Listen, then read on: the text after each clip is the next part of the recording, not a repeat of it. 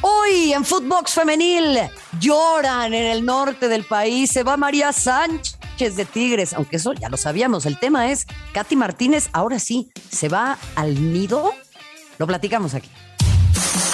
Footbox Femenil, un podcast con las expertas del fútbol femenino, exclusivo de Footbox.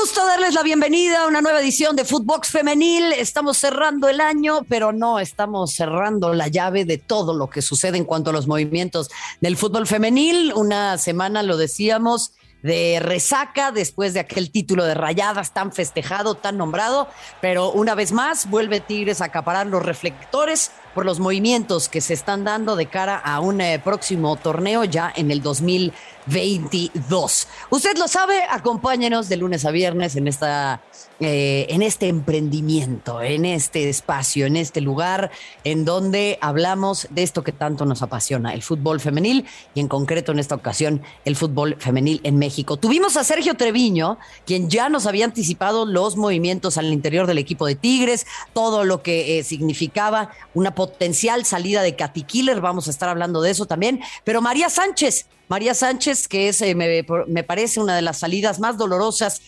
para el conjunto de las Amazonas. Acá también se lo habíamos anticipado, eh, la posible salida de María Sánchez. Y bueno, pues eh, no es que seamos clarividentes, simplemente somos periodistas, hacemos bien nuestra chamba y no le entramos a la rumorología. Mari Carmen Lara, ¿cómo estás? Qué gusto, Marion, saludarte. Pues mira, estábamos hablando hace unos días apenas de la gran final del fútbol femenil. Hablábamos de lo importante de algunas jugadoras para ciertas instituciones, de los equipos regios, y ahorita todo ya se comienza a mover, eh, los nuevos fichajes que podrían llegar, así como lo mencionas. No es el tema de los rumores, creo que más es el tema de querer reforzar, pero hay equipos que también perderán jugadoras importantes, como el caso de María Sánchez, como ya lo mencionabas, en el tema de Tigres, que para Roberto Medina, Marion era una indiscutible. Por la banda eh, era una jugador, una jugadora que tenía una explosividad, esa manera tan vertical de llegar, cómo podía bajar, la labor de sacrificio que hacía. Creo que Tigres pierde demasiado ahora con la salida de María Sánchez. Sí, bueno, eh, obviamente esto es eh, indudable, es una futbolista que desde que estaba en el Guadalajara marcaba diferencia, bien lo mencionas, es eh, también una jugadora que creo tiene que empezar a aspirar a otros horizontes, ¿no? Pero al final, Tigres creo que es un equipo que sabe reforzarse de la mejor manera y ahí es en donde aparece Uchena Canú, ¿no? Eh, la futbolista que aparece de parte de eh, la Liga de eh, Suecia para reforzar este tema. por cierto, estamos en el lugar 15 en Top Deportes. Lo, digo ahí al pasar, lo sabe, estamos siempre en el top y somos un podcast de fútbol femenil.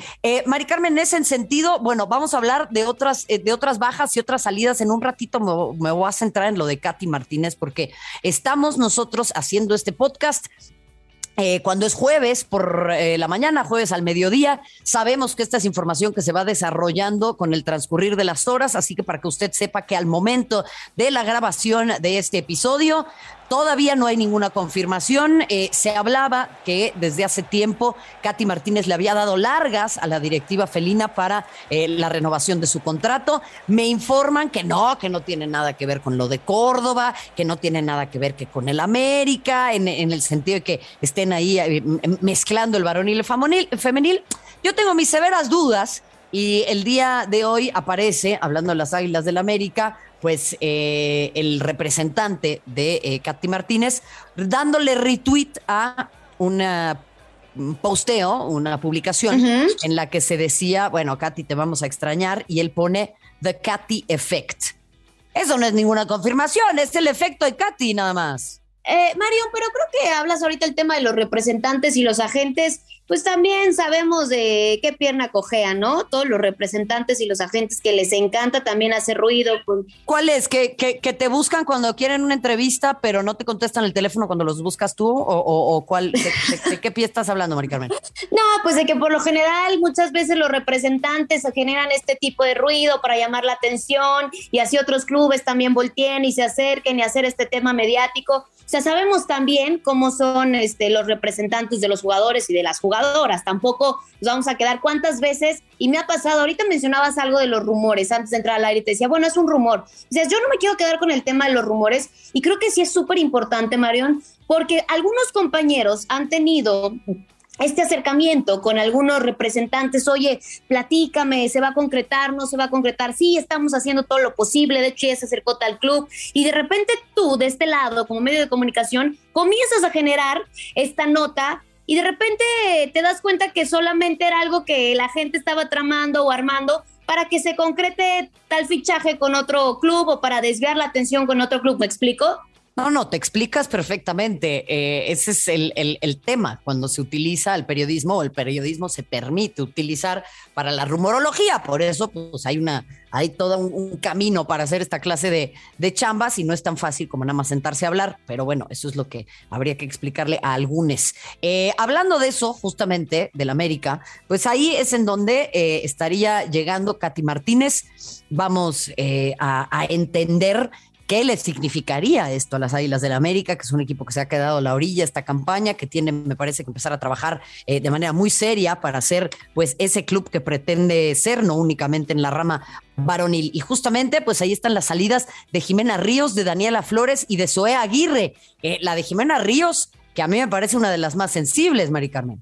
Sí, sin duda alguna esta defensa que ha sido alguien importante también para el equipo de Cuapa, pero ¿qué me dices también del tema de Dani Flores? O sea, es una jugadora que también a lo largo de estas campañas había sido una indiscutible para el equipo de Cuapa. A mí lo que me gustaría preguntarte, Mario, Harrington llega, es su primer semestre, eh, que lo vive con la Liga Mexicana, seguramente ha de ser algo completamente diferente a la experiencia que traía.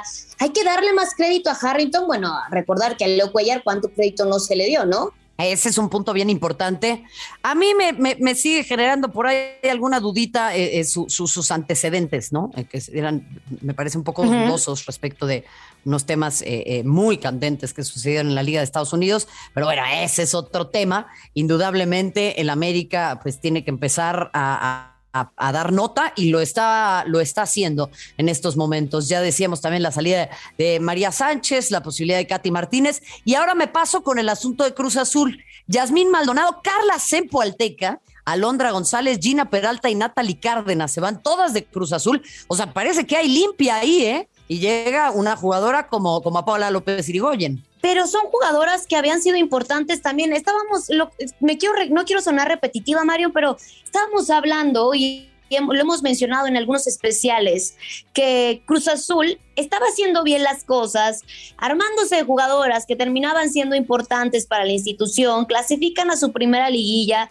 y pasa lo mismo incluso si nos damos más abajo de la tabla y de verdad lamentable con el tema a lo mejor de San Luis de Mazatlán, que prácticamente son jugadoras, son equipos que cada semestre terminan desmantelándolos y vuelven a traer jugadoras y los terminan desmantelando otra vez. Si hicieron buena o mala campaña, eso no importa. Hacen un movimiento de jugadoras. Creo que sí es importante generar este tipo de proyecto a mediano y a largo plazo.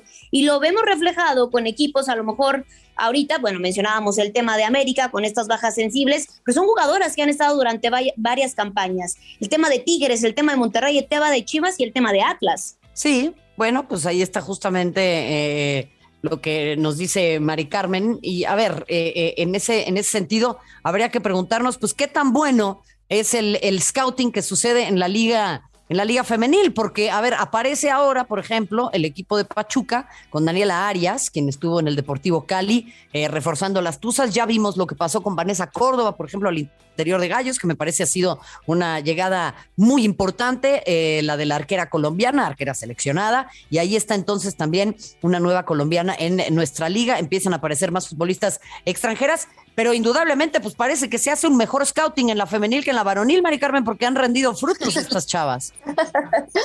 pero a mí lo que me gustaría también preguntarte, Marion, ¿te gusta ahora la implementación de jugadoras extranjeras en nuestra liga femenil? ¿Qué tanto le ves tú, y obviamente tú como una experta en el tema del fútbol, eh, este aporte de las jugadoras extranjeras? Digo, obviamente esto es algo reciente, pero ¿crees que esto venga en crecimiento? Y otra cosa, Mario, muy importante.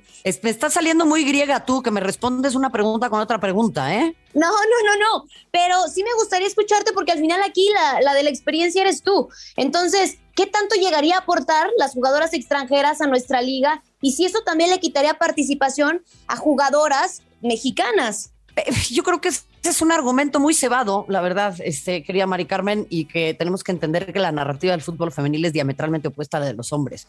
Yo no creo que le quiten ningún lugar a las futbolistas mexicanas. Eh, creo que con los límites que se han puesto y la cantidad de futbolistas que pueden venir, eh, la Liga Mexicana se ha convertido en una liga formativa, se ha convertido en una liga trampolín, se ha convertido en la mejor liga de América Latina y es una liga aspiracional a la que quieren venir las futbolistas extranjeras y las que han venido han tenido un buen efecto. Entonces, creo que el trasladar esa narrativa del fútbol de los hombres, que además está gastadísima eh, y que tiene unos tintes trompeanos, ¿no? Diciéndole a la gente que le están quitando su lugar, eh, me parece que ya no tendría que tener cabida en nuestro fútbol, porque al final lo que nosotros buscamos impulsar constantemente, refiriéndome, por ejemplo, al fútbol de los hombres, es que los mexicanos emigran a Europa, en donde, ¿en qué se convierten? En extranjeros que en teoría, bajo este argumento, le estarían quitando el lugar a nacionales en las ligas en las que militan. Sí, y al final esto también en la Liga Mexicana podría ser un semillero para crear jugadoras, para poderlas exportar a clubes importantes en Europa, que eso también tendría que ser como el objetivo de nuestra liga. Pues por eso te digo, ¿no? Sí, definitivamente. En respuesta a tu pregunta, eso es lo que, lo que yo creo. Evidentemente tiene que empezar a crecer también la, la posibilidad de eh, exportar futbolistas al extranjero, ¿no? Como bien lo mencionas, ese tiene que ser una asignatura pendiente, pero bueno, si te vas a ir al recreativo Huelva, ¿no? En donde pagan un peso con 50 y vas a dejar a tu familia y vas a vivir en condiciones eh, eh, infra, infranormales, pues te quedas en tu país.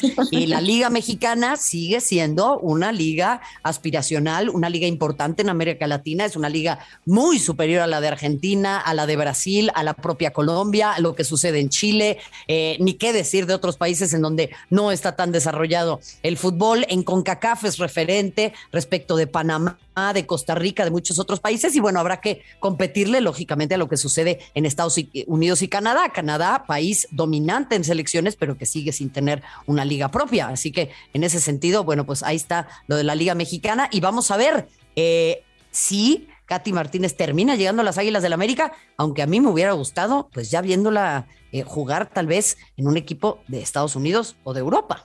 Sí, que creo que eso es a lo que se termina apuntando, como ya lo estábamos mencionando anteriormente, o sea, que esta jugadora con estas cualidades, el talento que tiene Katy Martínez, a lo mejor sí verla en un equipo eh, pues de, mayor competitividad, como es el caso de Estados Unidos, a lo mejor como lo mencionas, en, Europa, pero vamos a ver qué es lo que sucede. Hay este, si se llegara a concretar este intercambio interesante con las Águilas del la América, ¿qué tanto podría sumar Katy Martínez? Que de verdad al equipo que llegue es una jugadora que con ese liderazgo y esa técnica tanto individual como colectiva sabrá hacer muy bien las cosas y mencionar también, si, si se llegara a concretar esto con el club, quiere decir que América se quiere reforzar para ser protagonista en la Liga Mexicana.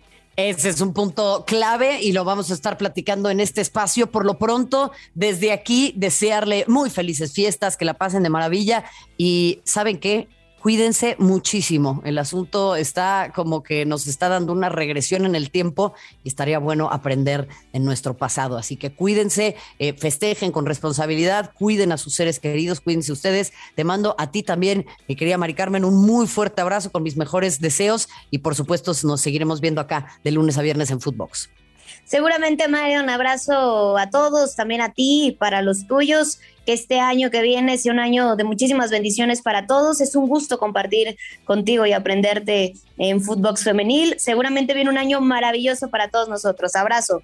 Un abrazo y a ustedes, como siempre, gracias por acompañarnos. Síganos de lunes a viernes. A nombre de este extraordinario equipo, estaremos una y otra vez llevándole lo más relevante en torno al fútbol femenil. Gracias y hasta la próxima.